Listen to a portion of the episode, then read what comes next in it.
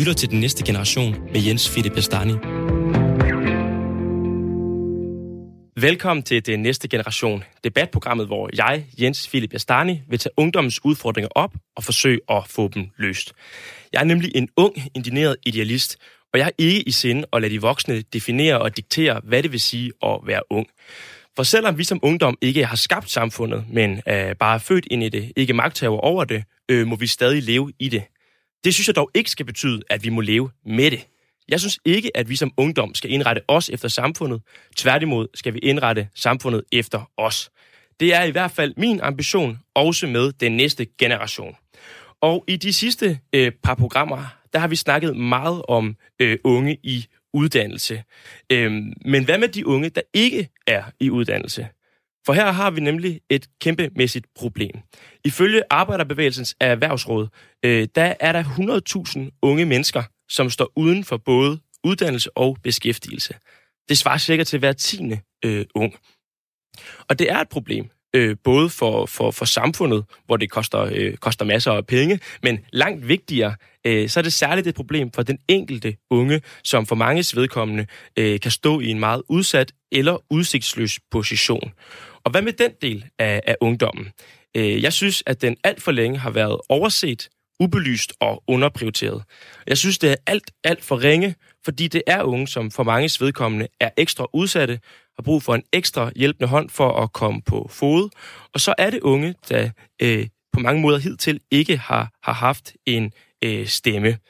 Men det har mange af dem fået nu, for i onsdags der er der blevet stiftet en ny forening for og af unge, der ikke er gået den snorlige vej. Modstrøm hedder den, og det er en forening for de såkaldte FGU-elever. Det vil sige de elever, der går på den forberedende grunduddannelse.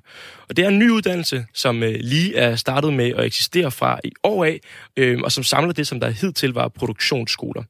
Øh, den er målrettet de unge, øh, som som ikke sådan kommer videre af sig selv efter folkeskolen, men skal hjælpes videre med at komme i ungdomsuddannelse eller ud øh, i arbejde. Og det er dem, som vi i dag skal snakke om og vigtigst snakke med. Vi skal snakke om, hvorfor så mange falder udenfor, og hvordan vi fremover får alle unge med. Men inden da, øh, så har jeg lige en øh, rettelse i første program, der talte vi nemlig om mistrivsel blandt unge i gymnasiet.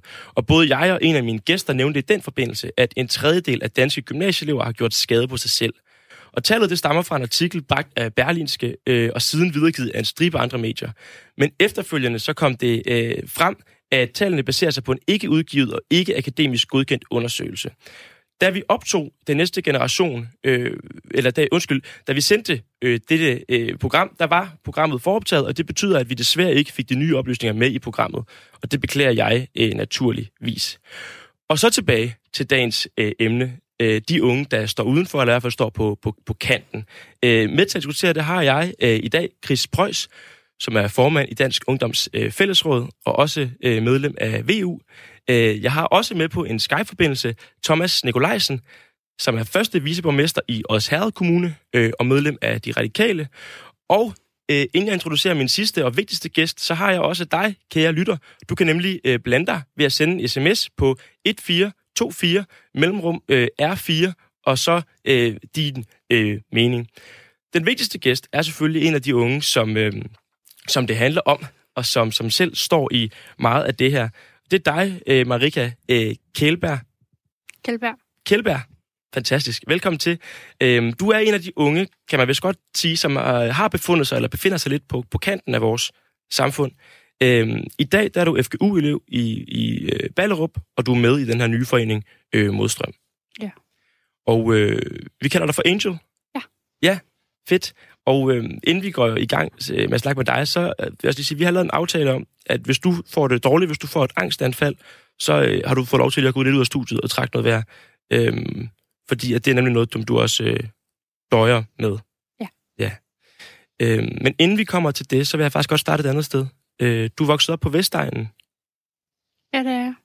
Hvorhenne?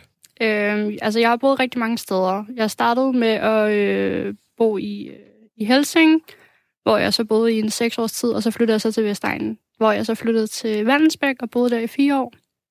Og allerede der, der kom jeg ud i, øh, i nogle miljøer, jeg ikke skulle have været i, i øh, en alder øh, 11-12 år. Og så flyttede jeg så til Albersland, Vil du, og sige, det blev kun værre. vil du sige noget om, hvad det er for nogle miljøer, du ser, du kommer ud i, der er både i, i Lunden og også, hvor du boede tidligere? Øhm, jeg kom ud i noget øh, misbrug. Øhm, det var jo selvfølgelig ikke så godt, for jeg var ikke ret gammel. Jeg har været i det 11-12 år gammel, da det var det hele begyndte. Øh, jeg startede med at ryge smøger som 11-årig, og så udviklede sig til hash, da jeg var 12-13 år gammel. Og det var øh, simpelthen der startede allerede dengang? Ja, det er rimelig tidligt alder at starte i, men jeg rendte som, som sagt i, i de forkerte miljøer, der gjorde, at øh, det var normalen at rende og ryge. Og det var både først smøger, og så siden også hash, siger du? Ja.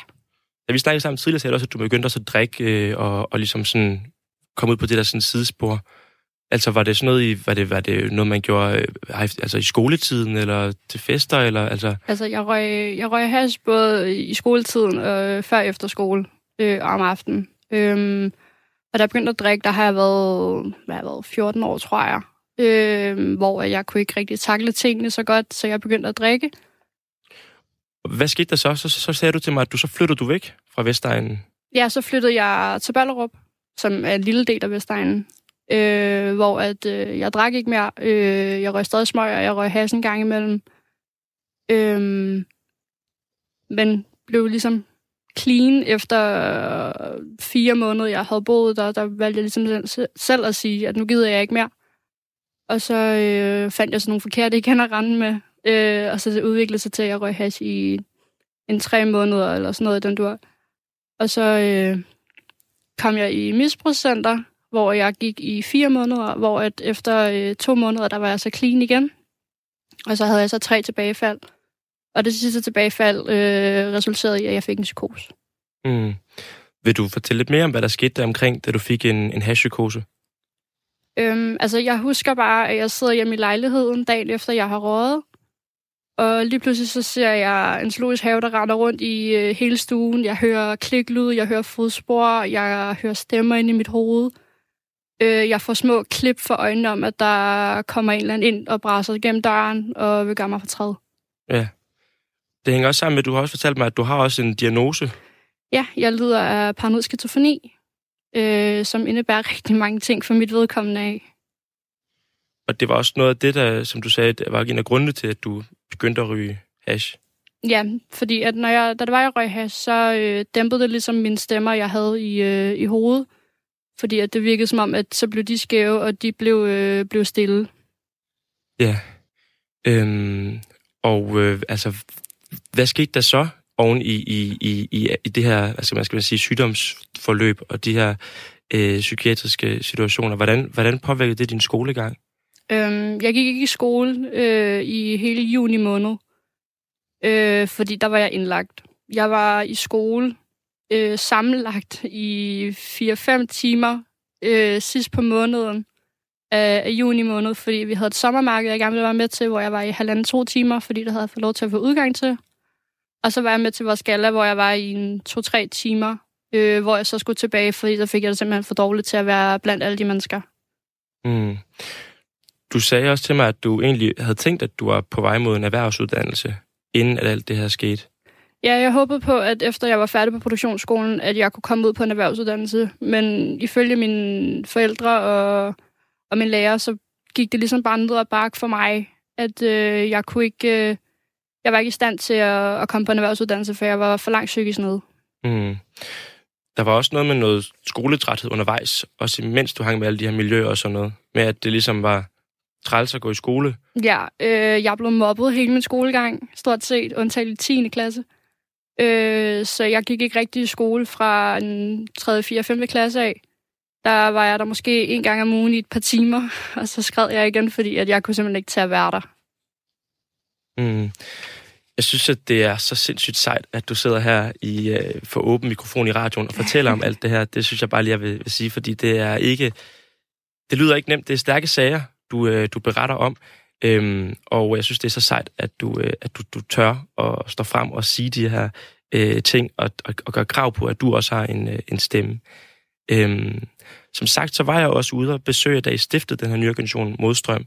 Øhm, og øh, jeg var faktisk den eneste mand fra pressen i Danmark, der var derude.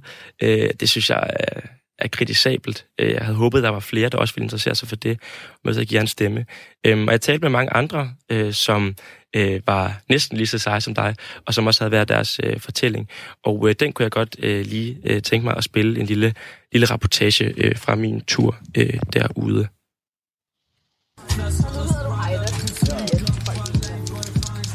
Undskyld, må jeg stille jer nogle spørgsmål? Ja, ja. Fedt. Hvad hedder det? Jeg er lavet et radioprogram, der hedder Næste Generation på Radio 4. Ja. Øhm, må jeg starte med at spørge, hvad jeg hedder? Øh, jeg hedder Keisha, og øh, jeg startede herude, fordi at jeg bare var bærelærling, men blev så fyret, og så skulle jeg ligesom vælge mig en ny retning, fordi min øh, ryg og knæ kunne holde til det. Øhm, og så fordi jeg har kun et forsøg tilbage på grundforløb, så tog jeg herud for ligesom at prøve nogle forskellige ting af, for at finde ud af, hvad jeg så hellere vil. Et forsøg på grundforløb på, øh, på bager? Øh, eller Nej, på... på EUD i det hele taget. Okay. Og så sagde du, at du ikke kunne være bagerlærling alligevel, fordi at noget med dine knæ og, og ryg? Ja, øhm, altså det sted, jeg var i lære, der øh, blev jeg fyret, fordi han ikke havde råd til at have mig ansat. Øh, og i forvejen havde jeg ringet til forskellige andre steder, men de søgte ikke lærling. Så derfor så er det i forvejen det er et rimelig svært fag at finde læreplads henne. Øhm, men så fordi jeg har knæskader og rygskader i forvejen, så kunne jeg godt mærke på min krop, at kunne, de kan holde til længden giver mening. Jeg. Altså, altså mine oplevelser på folkeskolen, jeg blev mobbet cirka gennem hele mit folkeskoleliv. Altså fordi at jeg måske var anderledes end alle andre, øh, måske fordi at jeg var, fordi jeg så sådan ud som jeg gør, eller et eller andet. Øhm, og herude, der, jamen, der er folk sådan, folk de har været næsten alle sammen de samme ting igennem. Der er størstedelen af folk, der er herude, de er blevet mobbet igennem deres skoleliv, fordi de er anderledes. Her der ved folk, der kan de være sig selv. Og folk, de accepterer en for dem, man er. Jeg hedder Niki. Og øh, du går på FGU Majbo. Ja, Ja. det gør jeg. Øhm, hvor lang tid har du gået på din skole? Siden august måned. Ja. Men jeg har så gået på produktionsskolen førhen. Okay. Jeg har øh, grundforløb 1 og 2 inden for teglhandel, øh, men måtte så stoppe og sygemelde mig i et halvt år. Må jeg spørge om hvorfor? Fordi at jeg gik ned med borderline og angst, og nu har jeg så fået en depression. Må jeg godt afbryde kampen et øjeblik? Fedt. Hvad hedder du? Jeg hedder Abdul. Abdul? Ja. Hvor øh, kommer du fra? Jeg kommer fra her fra Fyn af, og bor ude ved Jelse. Jeg gik ikke så meget op i skolen, og inden da, der startede jeg på efterskolen. Som, så tog jeg 8. og 9. Og lige da jeg skulle til 9. klasse, så blev jeg så smidt ud, på grund af at jeg kom op i en slagsmål. Så siden derfra, så har jeg bare sagt til skolen, ja. Jeg har bare været dum, fordi jeg også, fordi kommunen, jeg har været langsom til at finde en skole til mig. Og det var de finder uh, skole til mig først, den der, hvor der er eksamen. Jeg kan ikke nå at lære det hele og komme til eksamen. Så gik der jo noget med det, og så gik jeg på VUC, og så har der været noget, en del fravær og lidt og det. Så har jeg ikke fået taget min 9. klasse. Man kan sige, at jeg var sådan en lille smule kriminel. Så det er derfor. Okay. Men efter jeg, jeg fandt ud af, at jeg skal være far, så jeg kommet på den rette spor og gøre mit bedste for at være den bedste far. Tak, Abdul. Det var så lidt. Og held og lykke med det, og både at være far og, Jo, tak. og, og uddannelse og sådan noget. Ikke? Jo, mange tak. Ha' det godt. Ja, tak lige mod. Og øh, Thomas Nikolajsen, du er som sagt første viceborgmester i Odsherred og medlem af de radikale. Og øh, i jeres kommune, øh, der er det sådan, at ifølge Danmarks Statistik, så i 2017, øh, der var I faktisk den kommune, hvor flest unge øh, stod, stod udenfor. Øhm, og det er måske en af grundene til, at du blev sat i spidsen for et tværgående udvalg, som skulle sikre, at øh, alle unge i fremtiden de kom øh, med. Og inden vi snakker om, hvordan I sikrer det, så kan jeg godt tænke mig at høre, øh, at den historie, som både Angel øh, har fortalt øh, nu her, og også dem, som, som kom i den rapportage, jeg har lige spillet, at det er nogen, du kan genkende fra de unge i Osærde? Jamen det er det. Altså jeg vil sige, at øh, det er det er kendetegnende, og, og jeg lægger specielt mærke til, at, øh, at i indslaget, der, øh, der, der bliver der sagt, at man bliver mobbet i skolen.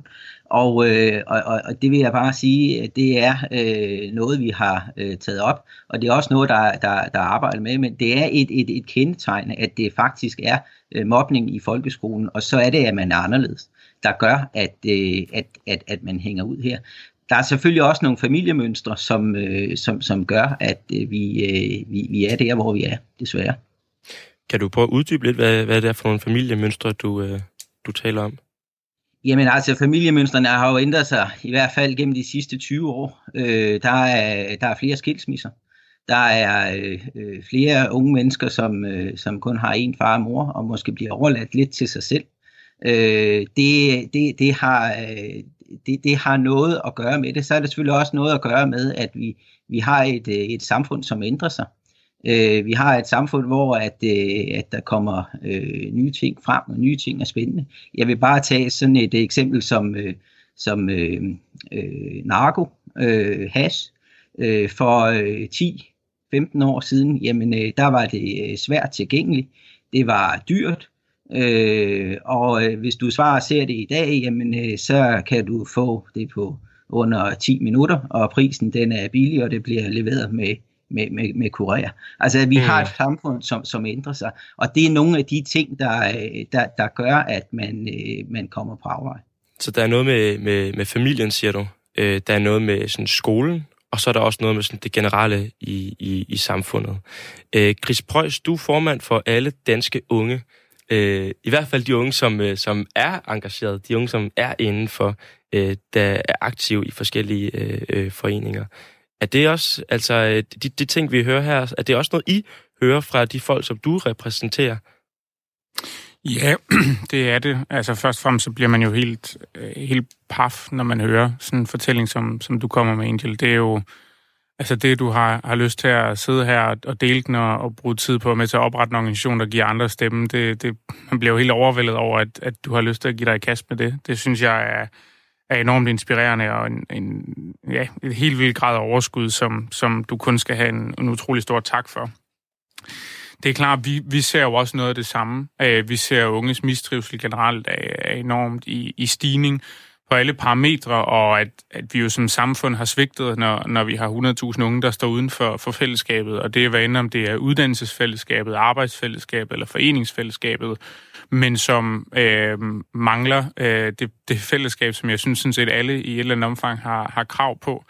Øhm, og det er jo en enorm øh, kompleks øh, problemstilling, fordi øh, det er jo en, en, en, en rigtig sammensat gruppe, hvor, hvor hver enkelt har deres egen fortælling og deres egen historie om, hvordan øh, samfund og, eller familie eller andre omstændigheder har, har svigtet dem. Mm. Øh, så jeg tror også, det er vigtigt, at vi ikke skal alle over en kamp og siger, at det er nogle generelle mønstre, der gør sig gældende for alle. Øh, jeg tror, det er vigtigt, at vi holder fast i, at det er en masse individuelle historier og fortællinger, som øh, også skal behandles individuelt. Øh, jeg tror, det, det værste, vi kan gøre, det er at smide de her mennesker i, i en kasse og sige, så er alle ens. Mm. Altså tværtimod, så skal vi netop møde den enkelte øh, og lytte til, hvad, hvad historien har været. Du, du sagde også øh, lidt i tråd med det, du siger nu, at der på en eller anden måde var kommet et for snævert normalitetsbegreb. Ja. Jamen, øh, nu er jeg jo selv uddannet lærer, og jeg tror, at en af de store udfordringer, vi har, det er sådan set både skolen, også øh, unge mennesker hinanden imellem, øh, og særligt fra voksne mod børn og unge, er der en meget, meget snæver kasse for, hvornår er man normal, og hvornår passer man ind.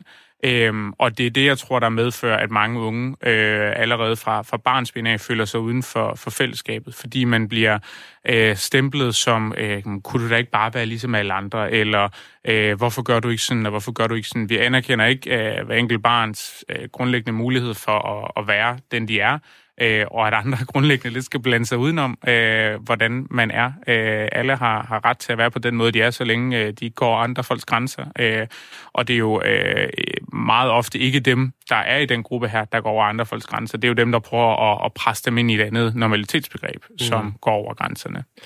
Du sad og, og nikkede lidt, Angel, mens Chris han snakkede. Ja. Hvad, hvad tænker du om det, han siger? Er det, er det rigtigt, at man er, man er blevet forsøgt tvunget til at være en, man ikke var, og der måske ikke var plads nok?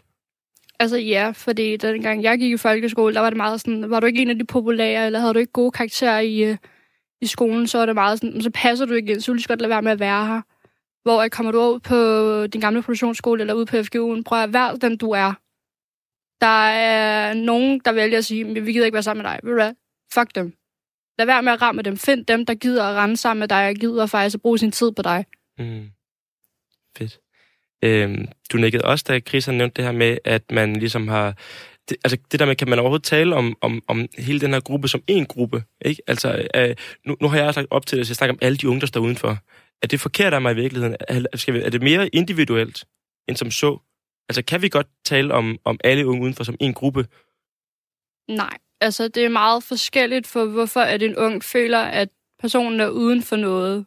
Øhm, men igen, måske kan du godt tage det hele som en helhed. Fordi de har jo det til fælles, at de står alene med noget, og de er uden for noget. Så på den måde, så kan jeg godt se, at man kan se dem som en gruppe. Men jeg vil ikke sige, at det er en gruppe. Jeg vil sige, at man skal tage det individuelt, fordi at det er fra person til person, at der er en grund til, at man er udenfor eller står alene. Mm. Øhm, Thomas, du taler alligevel om nogle, nogle, nogle fællesnævner, nogle ting, du kan se går igen øh, i form af altså sådan noget med, med familie og skole og, og, og, og samfund. Øhm, og hvis man sådan ser på det på et sådan lidt endnu større niveau, så kan man også se, at der er også kæmpestor forskel øh, mellem, hvor mange unge, der står udenfor, om man øh, er i Odsherred Kommune, eller om man er i Rudersdal, eller Allerød, eller et sted på Nordsjælland. Altså, at der er ligesom nogle ting, som på en eller anden måde gør, går igen og gør sig gældende sådan mere generelt. Øhm, hvad tænker du om, om, om, om det, Thomas, også i forhold til det, Angel siger nu? Jamen, øh, det er rigtigt, og det er jo det, at demografien kommer ind, øh, det vil sige befolkningssammensætningen. Og øh, Oldsad Kommune, det er jo en, øh, jeg vil nok kalde det en vandkantskommune i stedet for en udkantskommune. Øh, og vi, øh, vi har jo en demografi, hvor at øh, vi, øh, vi har øh, nogle mennesker, som øh, ikke tjener ret mange penge, øh, og har lidt svært ved at komme i uddannelse. Vi har også nogle huse, og nogle boliger, som, øh, som er let tilgængelige. Og det gør jo, at, øh, at, øh, at, at vi er, er, er tiltrækkende, i stedet for Rudersdal for eksempel. Men, øh, men, men, altså, men, men I arbejder med de her unge også som, som en gruppe inden for jeres kommune? Nej, altså jeg vil sige, det er jo fuldstændig rigtigt, som der bliver sagt. Vi, vi ser jo øh, de unge øh, som, øh, som enkelte individer. Men der er jo selvfølgelig nogle fællestræk, når man går det hele igennem, øh, og, og de fællestræk, det, øh, det, det kan man jo tydeligt se, at det er jo nogle, nogle tegn, der stammer fra, øh, fra folkeskolen, som jeg var inde på før, omkring mobning. Jamen det er et problem, øh, og, det er, og det er der, at, det, at at, at det sådan set starter. Så, så selvfølgelig er jeg enig, fuldstændig enig i, at man ser det individet, men der er Øh, der er altså fællestræk, øh, og der er også øh, træk på omkring øh, øh, øh angst og, øh, og psykiske problemer, og som jeg var inde på før, også med, med former for misbrug. Mm. Øh, som, som starter på et tidspunkt. Og der har vi jo også hele debatten omkring rygning. Altså, øh, den, den er der jo også i øjeblikket, og, og det er jo et eller andet sted katalysatoren øh, øh, for at komme ud øh, i et eventuelt misbrug. Jeg siger ikke, at rygning er den direkte vej til det, men, men, men det er men jo, der er i hvert fald at, også noget der, der. man har et, et, et, et, et misbrug, ikke også? Ja. Øhm, Chris, du markerede? Jamen, jeg tror, øh, selvfølgelig øh, kan vi drage nogle generelle konklusioner. Jeg tror bare, det er vigtigt, at vi spørger, hvad kan vi bruge den viden til? Og mm. jeg tror, der skal vi snart med, det kan jo bruges i den forebyggende og den udviklende indsats, så andre unge ikke nødvendigvis oplever det at blive mobbet i skolen, at vi bliver skarpere på det. Men det løser jo ikke nødvendigvis de udfordringer, de unge, der har været udsat for det, står overfor. Og det er derfor, jeg tror, det er vigtigt, at vi bevare det individuelle fokus, når vi møder de unge og siger, hvordan er det så, vi kommer videre herfra? Hvad er det, du har brug for? Hvad er det, vi kan hjælpe med? Hvordan kan vi sammen øh, komme et andet sted hen? Så det tror jeg er rigtig vigtigt, at, at vi ligesom husker, at det, det kan være med til at undgå, at andre unge ender i samme situation, men det er ikke sikkert, at det er nødvendigvis løser den situation, vi står i nu. Det er også en god pointe. Der er virkelig en to spor. Der er både for de folk, der allerede er faldet udenfor, med mm. ind igen, og så undgå, at der er flere nye, der kommer til at, at, at, at, at falde ud. Øhm, men hvis vi skal prøve at identificere nogle af de sådan, tværgående ting, og nogle af de ting, som, som øh, der er blevet nævnt fra flere steder nu, sker i folkeskolen for eksempel. Altså er det så for eksempel mobning? Er, er, er mobning en af, altså, er det den store hovedsynder? Altså det vil jeg sige, fordi at der er rigtig mange måder at blive mobbet på den dag i dag. Og så for eksempel, der er psykisk mobning, fysisk mobning, materiel mobning og cybermobning. Og det vil ligesom sige, at der er de fire punkter, hvor du faktisk kan blive mobbet på. Der er sikkert endnu flere endnu.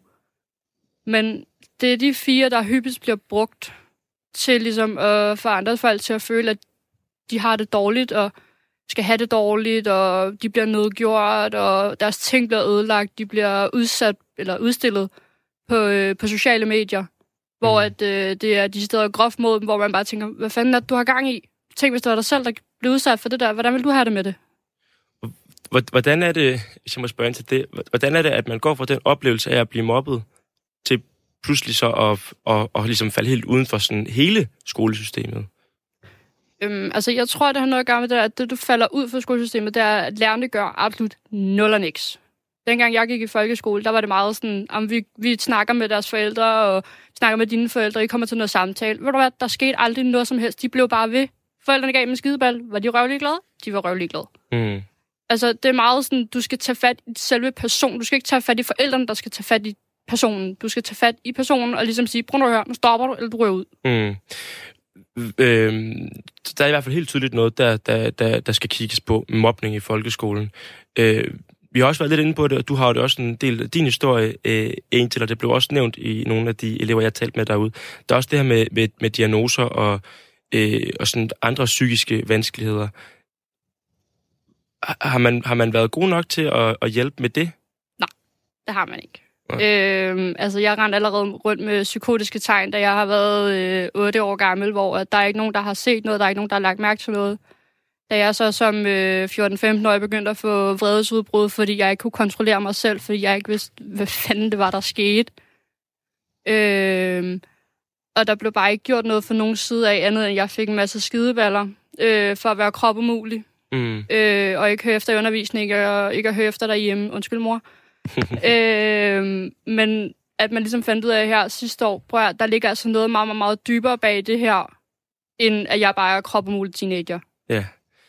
Så hvis vi sådan skal, skal, skal opsummere lidt på det, så, så, så altså, det er en meget sammensat gruppe mennesker. I er mange forskellige individer, Meget. som man skal se på hver især.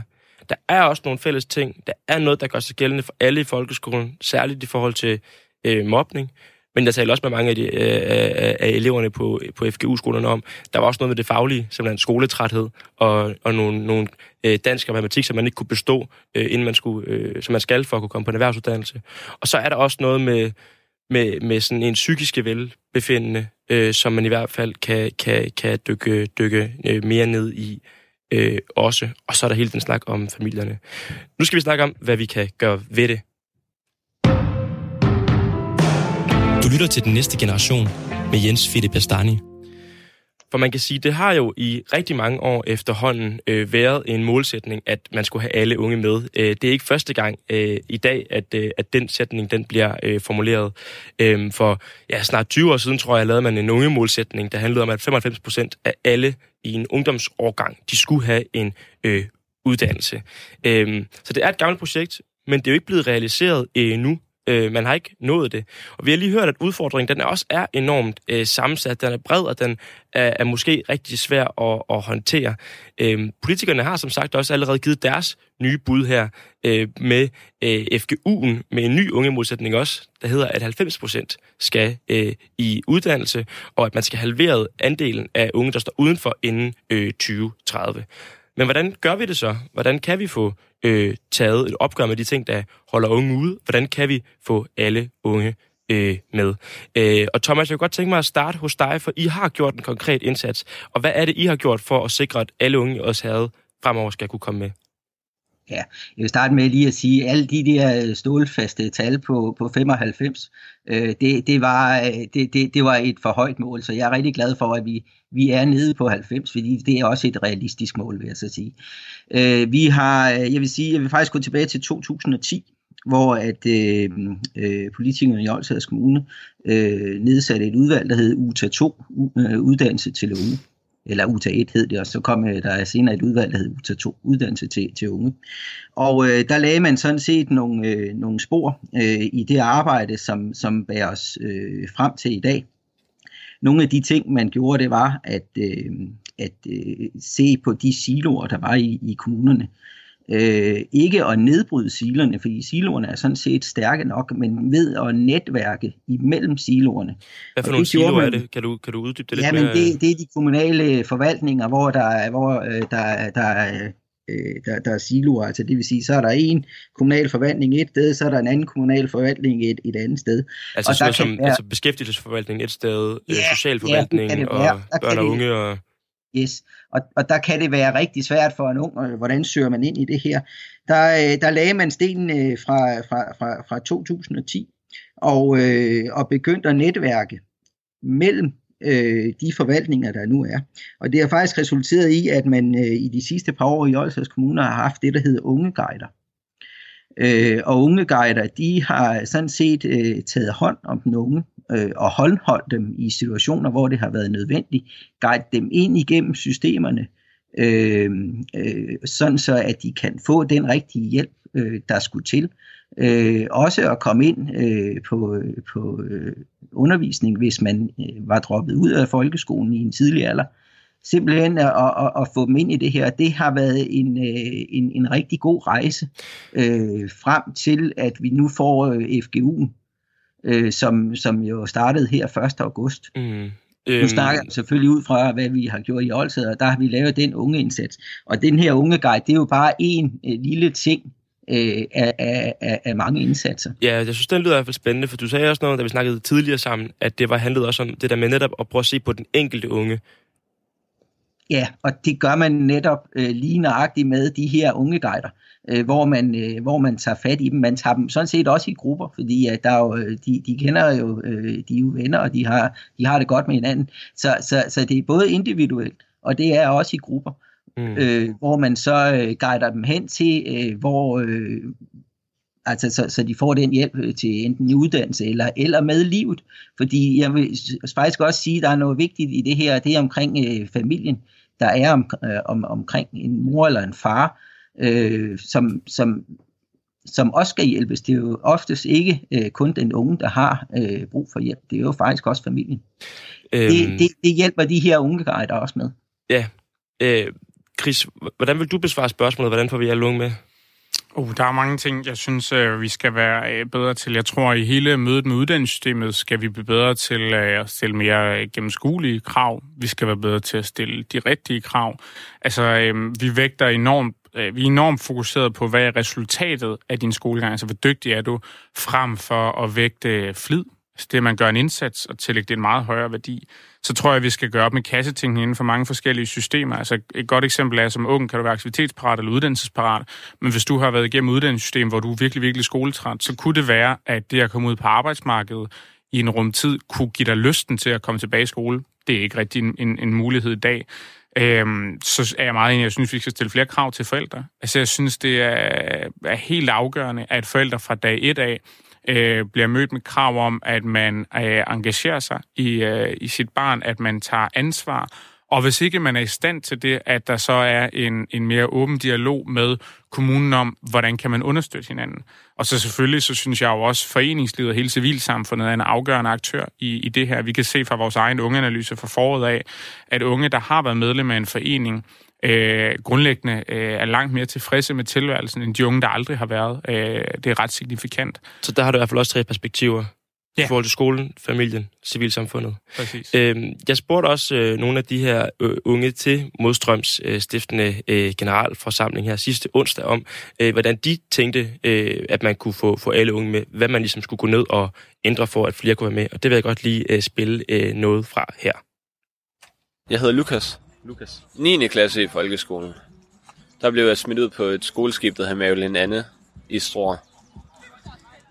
Hvor det også er for skoletrætte elever, der ja, ikke kunne sidde stille i et klasselokale. Og var du sådan en af de elever? Ja, en af dem, der ikke kunne sidde stille. Og ikke rigtig fulgt med, og ikke rigtig vidste, hvad jeg skulle gøre. Så kom jeg ud, og så havde vi en dagsorden, der jo egentlig var rigtig nem at følge. Men meget kontant afregning. Altså på skoleskibet? Ja, sådan, der var mere sådan... For eksempel, hvis du kom for sent, så var der armbåndinger. Hvis du sådan, så var der også nogle... Vi kunne få nogle krydser sådan, på et krydsskema. Så hvis du havde tre krydser, var der en aften, du ikke fik lov til at gå i land, eller sådan et eller andet. Og det var nemmere at forholde sig til? Det var meget nemmere at forholde sig til. Så vidste man, at der var en konsekvens for alle de ting, man lavede. Der, der mangler konsekvenser i folkeskolen. Man skal vide sådan, okay, hvis man ikke gør det her, så sker der noget andet nu går jeg jo på FGU. Okay, hvis jeg kommer op i skolen, laver det, jeg laver, så får jeg penge for det.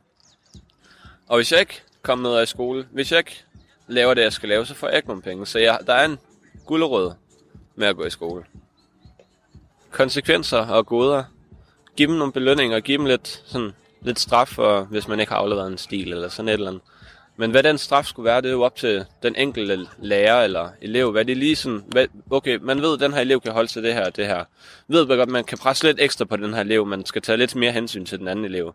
Så der skal ikke være forskel på eleverne, men de skal behandles sådan, som de kan holde sig at blive behandlet. Mm. Og sådan har det bare ikke altid været. Det er jo bare, alle bliver kørt over samme kamp. Jeg hedder Garsen. Ja. Jeg har arbejdet som kok, eller som ufaglært kok, øh, i køkkenet og det. Øh, og så skulle jeg egentlig starte på kokkeuddannelsen, men øh, hoppede ud, fordi at, jamen, det var skole, der gjorde det meget svært. Øh, der er nogen, de lærer ved at sidde og læse, og dem, der går på gymnasiet og alt det der, jamen, de, de lærer ved at sidde og læse og alt sådan noget, hvad de gerne vil. Og så er der bare andre, de øh, har ikke tålmodighed til at sidde i et klasselokale øh, så mange timer på, øh, om dagen, øh, og bare skal sidde og kigge og læse, hvor der er, man er vant. Man kan bare vil bruge fingre og hænder.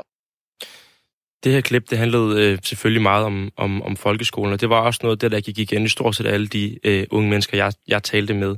Øhm, og Thomas, jeg ved også, det er noget, I har arbejdet med. Du sagde noget om, at, at indsatsen den helt afgjort selvfølgelig starter i, i, i, i folkeskolen.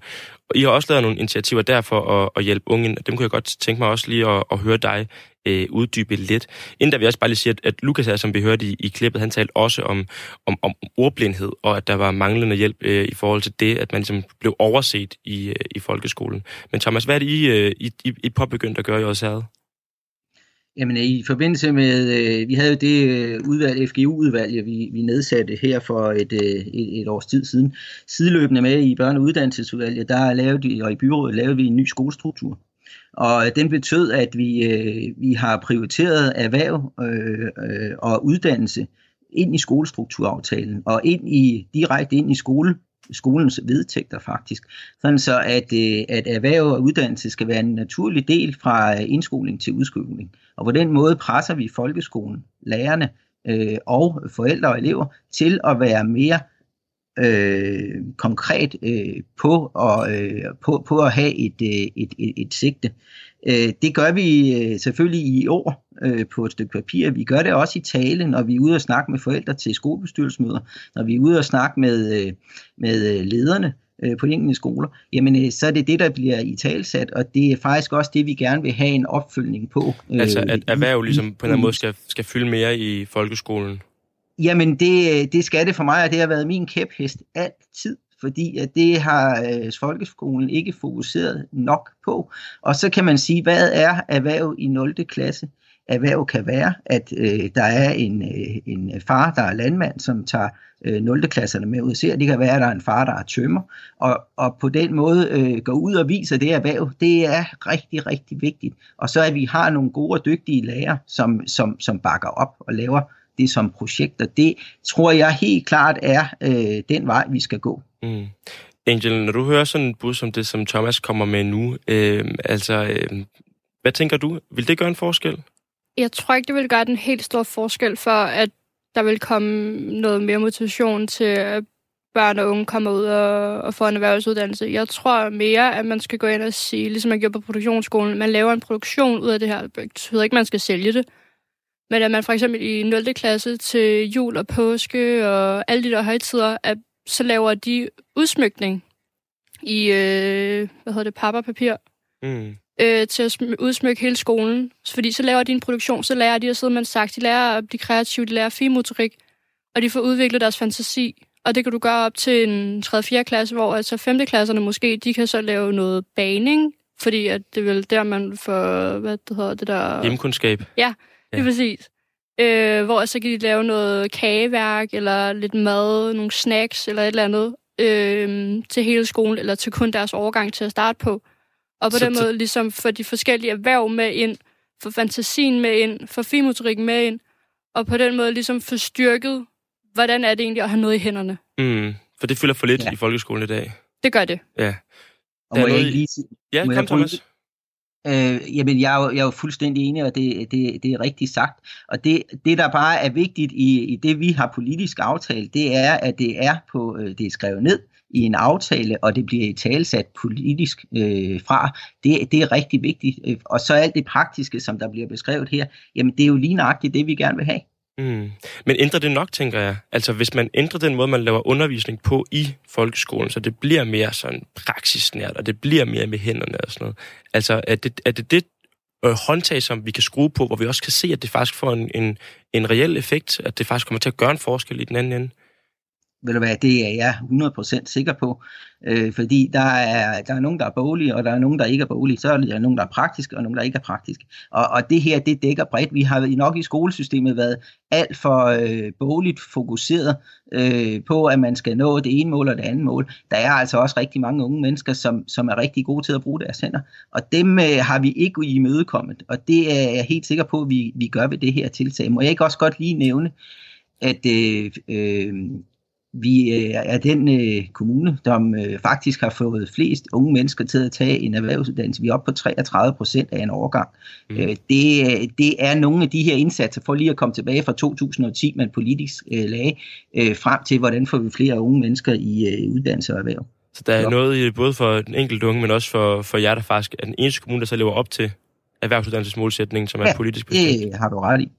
Interessant. Chris, du markerede også. Jamen, jeg tænker, at Indel har en rigtig god pointe i, at, at det med det praktiske arbejde, det med at bruge hænderne, det skal jo så være noget, man rent faktisk gør, og ikke noget, man øh, bare oplever. Og så tror jeg, det er en rigtig vigtig pointe, at man skal føle, at man, man bidrager, og at man, man laver et reelt stykke arbejde, i stedet for at lave noget bare for at lave noget.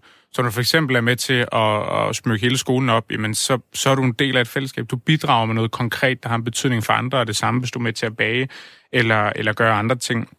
Og jeg tænker, det var også noget af det i indlægget, der blev sagt, det her med skoleskibet med, med pisk og gulerod. Jeg tror, for mig er det igen det her med at sætte nogle meget klare forventninger, og klare krav og rammer for, hvad er det, vi forventer, at du bidrager med, men til gengæld, hvad er det så også, du kan forvente, at vi leverer tilbage som institution. Altså, at man... Øh, man grundlæggende kræver noget af hinanden, at det er et mm. forpligtende fællesskab. Det tror jeg er enormt vigtigt for, at man føler en, en samhørighed, men også at man så kan tillade sig at sige til nogen, der ikke opfører sig ordentligt, for eksempel at mobbe andre, det er ikke sådan, vores fællesskab fungerer. Vi har sådan set nogle krav og pligter over for hinanden, som vi hver sig skal leve op til. Og det tror jeg skaber en større samhørighed, og forhåbentlig også med til at undgå, at nogle af eleverne mobber i første omgang. Øhm, og apropos forventninger, øh, nu nævnte du, Thomas, i din indledning det her med, at du var glad for, at man egentlig havde nedjusteret unge målsætningen og siger, at nu er det 90 procent, vi går efter, skal have en uddannelse, fordi du mente, det var mere realistisk. Altså, øhm, øh, er det en for, for høj forventning, at alle unge skal med? Altså, må vi bare acceptere, at der er nogen, der kommer til at stå udenfor? For det lød lidt, lidt sådan også. Altså, Angel, jeg kan se, du sidder og ryster på hovedet. ja. Øhm, altså, for mig så er det rigtig vigtigt, at vi får alle med da det er, at jo flere arbejdskræfter vi har, jo bedre samfund kan vi blive. Øh, og der ikke er nogen, der står uden arbejde, skal leve på kontanthjælp resten af livet, fordi bror, det er dyre, det er dyrt om. Altså, gå ud, få et arbejde, få en erhvervsuddannelse. Brug din fantasi til for eksempel at blive maler. Øhm, kom ud og blive øh, kok og få styrket din finmotorik og, og din kunstneriske side, hvis du har sådan en. Og, og du, du, du tror godt, at vi kan få alle med på den vogn? Altså, det håber jeg jo selvfølgelig. Øh, jeg har rigtig mange venner, der, øh, der siger til mig, at øh, du kan godt gøre det her, og du skal bare tro på dig selv. Mm. Øh, og det er netop fordi, jeg har min diagnose, at jeg bliver sat en masse step tilbage, hvis jeg får et, øh, en, en nedtur, hvor de så kommer og siger til mig, bror, du kan godt, du gør det. Fedt. Det, er også, det, er også, det, det synes jeg også er en fed holdning til det. Altså, man skal sgu da ikke tale folk ned, vel? Altså, du kan sagtens, ikke? Præcis. Fedt. Chris, du markerede også lige. Jamen, jeg synes, Inden dig, Thomas. I hvert fald ikke fra ja, samfundets ja. side kan sige, at vi, vi giver op på nogen. Altså, så derfor bør målsætningen jo i mine øjne i hvert fald principielt være 100 procent. Om det så lige præcis skal være en klassisk ungdomsuddannelse, vi sætter målet på, det er nok uenig. Det kan også være igen, komme ud og få et arbejde, i opkvalificeret at bruge vores AMU-system. Der kan være mange måder, men, men selvfølgelig skal vi have en ambition om, at alle unge et eller andet sted kan komme ud og bidrage til samfundet på deres egen præmisser. Øh, mm. så ved jeg godt, der er nogen, der har nogle forudsætninger. Man kan være øh, født med et handicap, man kan være blevet budt ned i livet, der ikke gør det. Men i hvert fald som principiel målsætning må vi sige, at alle vi altid gerne vil have, at alle unge er med i et fællesskab. Nu markerer du, Angel. Ja, øh, det var mere til det der med også at få alle unge med. Øh, og der er ikke nogen, der siger, at man steder skal have en uddannelse for at kunne gøre det her. Mm. Har du hænderne til det, skruet ordentligt på, Øh, har du fantasien? Har du kreativiteten? Gå ud. Jeg siger ikke, du skal lave sort arbejde, men gå ud som ufaglært. og så få udnyttet dine øh, arbejdskræfter, din fantasi og din kreativitet. Fordi det mangler fandme. Mm. Der mangler kreativitet den dag, vi lever i. Ja, det var der faktisk også en af dine medelever, som, som, som sagde til mig, han sagde, at der var slet ikke nok plads i det almindelige skolesystem til at være kreativ og til at tænke ud af boksen og til at spille musik og alt sådan noget. Ikke? Så det, det er, er alt for også fagligt, en... ifølge mig. Ja, må jeg ikke lige Jo, øh, Thomas, kommentere? nu skal du til. Kom. Ja, øh, det er, øh, når jeg, når jeg nævnte, at, øh, at man var gået tilbage til 90 procent, der skulle have en, en uddannelse, så var det jo fordi, at 95 procent, det var, det var jo ikke realistisk. Jeg er jo fuldstændig enig i, at alle skal for så vidt muligt komme ud i uddannelse, men det er jo ikke realistisk, og det er også derfor, man har, har justeret målet. Der er så bare lige en gruppe, som jeg også vil, øh, vil, vil nævne her, og Angel var lidt inde på det også, det er jo den gruppe, som, øh, som øh, ikke får en uddannelse, men går ud i ufaglært arbejde, går ud og får et job i Netto eller i Brusen, eller i en tømmervirksomhed, øh, og så senere faktisk øh, måske øh, øh, øh har fået, øh, fået sig nogle egenskaber, der gør, at man faktisk går i en mesterlærer. Det ser vi faktisk øh, tit, at man så, når man er 28 eller man er 32, jamen, så tager man faktisk en mesterlærer. Og, og det er jo en gruppe, som, som tæller med i statistikken, men det er en gruppe, vi ikke har snakket så meget om her, men, men dem er der mange af. Mm. Øhm, Thomas, lige her på, på, på, på, på falderæbet i forhold til den her øh, runde om, hvordan vi får alle unge med, øh, så, øh, så talte vi også om, da vi snakkede telefon sammen, at du sagde noget med det der med, at man skulle have uddannelsesstedet tæt på unge. Det gjorde også en forskel. Og at, ja. at, at din sådan grundlæggende pointe på den her måde var, at vi skal altså investere i unge mennesker.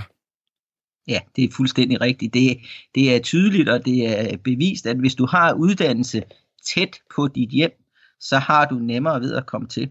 Og øh, nu er vi så heldige i vores kommune, at vi øh, i de sidste fire år har fået, jeg tror det er fire eller fem uddannelser op i Oldshader, øh, der gør, at det, er, at det er nemt at komme til. Førhen skulle man helst tage til Holbæk, eller man skulle tage til Slagelse og Ringsted. Og det får du altså bare ikke unge mennesker til, der, der øh, måske har en øh, diagnose, eller har andre problemer at slås med. Så er det altså uddannelse tæt på, og det vil jeg håbe, man fra regeringens side også vil, vil, vil se på øh, de næste par år, at vi får flyttet uddannelsen ud til mm. de kommuner, som er der. Chris? Jamen, jeg og det, og det tror jeg faktisk også, øh, måske Angel har en kommentar til, at, at, øh, at det kan måske være rigtigt. Det kan vi lige høre om. Har du det, Angel? Øh, ja, altså lige for at sige lidt bare modstrøm, det var, at vi havde de der 10 ønsker. Øh, og det ene ønske var, at der maks skulle være en teams transport til skole. For netop at give øh, større motivation til, at, øh, at unge kommer afsted i stedet for at du skal sidde halvanden, to, tre timer for at komme til den nærmeste skole. Så i virkeligheden, så skal politikerne bare lytte, lytte til det, som, som, som ja. vi siger som ungdommer. Må jeg ikke godt afbryde her, fordi en, en, en time, det er i mine ører simpelthen for lang tid. Altså, der, der, skal vi, der skal vi længere ned. Altså, jeg snakker en halv time. Jamen, jeg er fuldstændig enig. Men nu var det bare et forslag, vi kom med. Ja, det er også rigtig godt. Så er det dig, Chris. Du skal ikke snydes for helt at få det. Nej, men det er i forhold til, Thomas, det du siger med unge, som så går ud og tager ufaglært arbejde, og på den måde stadig indgår i statistikken, det er jo sådan set enig i, at det skal vi ikke tage som, øh, som nederlag. Tværtimod at det er jo øh, godt, at man finder øh, et arbejde og, og bidrager til fællesskabet. Det er jo selvfølgelig så nysgerrig på, det er, om I som kommune så følger op på de unge og sørger for at være i dialog med dem, og netop giver dem øh, vejledning og råd og sparring til, hvordan får man papir på sine kvalifikationer. Fordi det er jo også vigtigt, at vi ikke ender med en gruppe unge, som så er gået i arbejde og aldrig får papir, og når så tiden skifter, og deres arbejde måske ikke længere er, er relevant, at de så står øh, uden øh, nogle muligheder for at tage et andet arbejde. Så det kunne jeg godt tænke mig at spørge dig. Øh, følger I sig op på dem, eller øh, hvad, hvad sker der med de unge i din kommune? Og det får du lov til at svare lige kort på, Thomas, inden vi skal videre. Ja, men, men, men det vil jeg godt, og det er her, den her unge guide også kommer med ind i, fordi at de bliver jo ikke bare, den unge bliver jo ikke bare sluppet af unge guiden, når man, når man enten har fået job, eller man er kommet i uddannelse. Det følger man faktisk op på, og det gør man til en vis øh, alder. Jeg kan ikke huske, om det er 28. Det, det er i hvert fald øh, et eller andet sted, det er sidst i 20'erne. Øhm, så, så, så, så det gør man, at det er faktisk den effekt, vi kan se af det, øh, at, at, at der er flere, der kommer øh, ud og får en, øh, en, en uddannelse, selvom man er i job. Godt at høre. Og så for at runde af, så vil jeg sige, så, altså, så vi har talt om, hvis vi skal gøre noget ved det her, så er der i hvert fald noget i folkeskolen, der skal ændres. Der skal være mere hænder og nogle gange lidt mindre hoved måske. Altså øh, mindre af den der sådan, klassiske faglighed, mere øh, hands-on. Der er også en udfordring med mobning, som vi bliver nødt til at tage fagntag med. Og så er der også noget altså sådan kommunalt, der hedder, at man skal få ned på nogle af de der siloer og se mere på det enkelte unge menneske og, og hvordan man kan hjælpe vedkommende. Og så er der også noget på et mere nationalt plan igen. Der skal altså være noget uddannelse tæt på, på de unge, og man skal investere øh, i os, øh, hvis det skal lykkes. Nu skal vi snakke om, hvad der så skal ske nu. Du lytter til den næste generation med Jens Philip Bastani. For det er godt også at snakke om det, men vi skal jo også finde ud af, hvad vi så øh, helt konkret øh, gør, gør ved det. Jeg kunne godt tænke mig faktisk at spørge dig, Angel, eller først. Du sagde både, der var de der 10 krav, men inden da, altså, hvordan kommer du leder øh, herfra. Hvad er din drøm for fremtiden? Og altså, øh, hvordan går det med at opnå den? Altså lige nu, så går jeg jo på, på kombineret ungdomsuddannelse ude på Ballerup øh, FGU inden for sundhed, omsorg og ernæring. Og jeg ønsker helt klart at komme videre på socioassistenten, øh, der ønsker at arbejde med ældre mennesker, øh, for at give dem den bedste tid til sidst. Fedt. Og det kommer til at ske? At der regner jeg der stærkt med. Sådan. Og øh, med modstrøm, I har nogle krav, og I øh, er den nye stemme for øh, FGU-eleverne. Hvordan kommer det til at gå med det? Ja, forhåbentlig kommer det til at gå, som vi, øh, som vi planlægger. Med at øh, her den 14. der har vi et ungerådsmøde, og det er også der kommer til at træffe en masse beslutninger. Øh, så forhåbentlig så kommer alt til at lykkes, som det skal. Fedt. Det er i hvert fald også en øh, opfordring fra øh, min side til, at alle andre medier skal interessere sig lidt mere for, hvad det er, I kommer ud med, fordi at, øh, vi har jo lige fået øh, bekræftet for et par minutter siden, at hvis bare man lytter til, til de unge, så har der faktisk nogle af de løsninger, som, øh, som der er, er, er brug for. Øhm, øh, Thomas, øh, hvad med jer? Altså, I har allerede øh, et projekter i gang. I har nogle store ambitioner. Øh, kommer I til at realisere dem? Får I alle unge i uddannelse i Odsherred? Jamen altså, som jeg sagde før, det er jo målet øh, at, at, at nå så vidt, og vi, vi investerer faktisk øh, i det her område på at, øh, at, at, at skabe en vej for de unge mennesker. Og jeg er helt overbevist om, at de medarbejdere, der sidder ude på linjen, jamen, de gør alt for at hjælpe. Øh, så selvfølgelig har jeg som politiker et, øh, en, øh, en tyrkersro på, at det her det nok skal lykkes. Men det, men det kræver også netop, at, at vi har en forening som Modstrøm, og jeg er dybt taknemmelig for, at øh, man har, har, har dannet den her forening, fordi det er med til at påvirke de beslutninger, det er med til at præge politikernes øh, beslutningsgrundlag på, hvad man skal gøre. Så jeg kan ikke andet sige, at jeg er rigtig glad for, at, øh, at der er taget initiativ til det. Fedt. Øhm, vi har lige fået en lytter-sms fra Niels, der skriver, alt det, I kommer med, er jo intet nyt. Vi har vi jo hørt de sidste øh, 25 øh, Øh, år. Øhm, men øh, hvad ændrer sig så i, øh, i, i dag, Chris? Øh, hvordan kommer I fra Dansk Ungdomsfællesråd til at arbejde anderledes øh, og arbejde for Danmarks unge, også dem, der står udenfor i fremtiden efter øh, i dag? Det er jo først og fremmest relativt nyt, at vi begynder øh, politisk at råbe politikerne op på øh, at snakke om de unge, der hverken er i uddannelse øh, eller i arbejde, fordi det er jo de unge, som øh, mangler en stemme til at repræsentere dem, øh, og, og vi, kan ikke, øh, vi kan ikke være deres stemme, vi kan være med til at råbe op om, at politikerne har et ansvar, fordi det er øh, en faliderklæring for et samfund, at så mange unge står uden for, for et fællesskab. Helt konkret tror jeg, at fritidspasset, som regeringen er ved at indføre, kommer til at betyde en forskel. Det, at børn, som kommer fra familier, hvor der måske ikke er økonomisk eller tidsmæssigt overskud til at engagere dem i foreningslivet, får gjort det endnu lettere, tror jeg, at man får øh, dannet nogle stærkere relationer, et stærkere netværk af, allerede fra barnsben af, som giver øh, det øh, sikkerhedsnet ud over familien, der holder hånden under en, når, når livet kan blive svært. Så det tror jeg kommer til at gøre en, øh, en helt konkret forskel. Øhm, og så tror jeg i grundlæggende, at vi skal være bedre til at, at snakke om det her normalitetsbegreb. Altså at få brudt det øh, ned, øh, have et generelt mere rummeligt samfund over for, for alle de øh, forskellige individer, vi er. Altså vi tænker simpelthen for meget i kasser, øh, og det, øh, det gælder både systemet, men sådan set også mennesker imellem.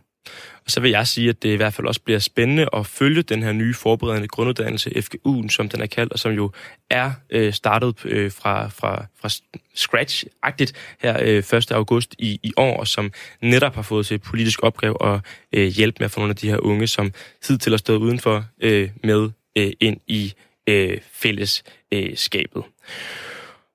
Og ellers så tror jeg, at vi skal til at øh, runde af øh, for i dag. Angel, jeg ved, du også har et, øh, et, et, et budskab, øh, udover, som, som, udover det lidt snævre i forhold til netop, hvordan man får, får unge med, men i forhold til øh, psykisk øh, sygdom og psykiske lidelser. Øh, vil du ikke lige hurtigt prøve at, at sige noget om det, og også fortælle, hvor man kan følge med i det her, for jeg synes simpelthen, det er så sejt, at du stiller dig op og prøver på nogle af de tabuer hernede. Altså for mig, så det der med at have en det skal ikke være et tabu. Fordi gør du det først til et tabu, så bliver det jordens største problem for dig selv. Øh, jeg har en YouTube-kanal, der hedder Angel Kjellberg, øh, hvor jeg lægger videoer op omkring, at, øh, hvordan det er at leve med en psykisk sygdom. Øh, lige nu ligger der ikke så mange videoer oppe, men man er også velkommen til at følge min øh, Instagram, der hedder Angel, Angel Kjellberg, øh, hvor jeg lægger daglige billeder op omkring, hvad jeg laver, og øh, hvordan min øh, diagnosen påvirker mig i løbet af en dagligdag det er i hvert fald en opfordring til. Jeg vil sige, jeg er allerede begyndt at, at følge dig. Jeg håber, der er flere, der vil gøre det, for jeg synes simpelthen, det er så vigtigt, at, øh, at den stemme, den også øh, bliver repræsenteret, og den også øh, bliver hørt. Jeg vil godt sige tillykke øh, med stiftelsen af Modstrøm øh, til jer. Og øh, tak fordi, at øh, du, Angel, var med her øh, i dag i studiet for at fortælle om både modstrøm og, øh, og din egen øh, historie. Og, øh, og tak til dig, Chris Preuss, øh, formand for Dansk Ungdoms Fællesråd. Nyvalgt, tillykke med det øh, tak. også. Tak fordi du er med i dag, og tak fordi du også øh, har fokus på den her øh, udfordring, det her problem. Det håber jeg, at du vil blive ved med at, at løfte den, for du er en af ungdommens øh, stærke øh, stemmer. Og så tak til dig, Thomas Nikolajsen, første viceborgmester i Ods Herred Kommune, øh, fordi at I også sætter fokus på den her øh, udfordring og arbejder med det. Øhm, og så tak til alle jer, der lyttede med øh, i dag. Øh, det var en fornøjelse. I kan høre os hver tirsdag kl. 11 eller på podcast.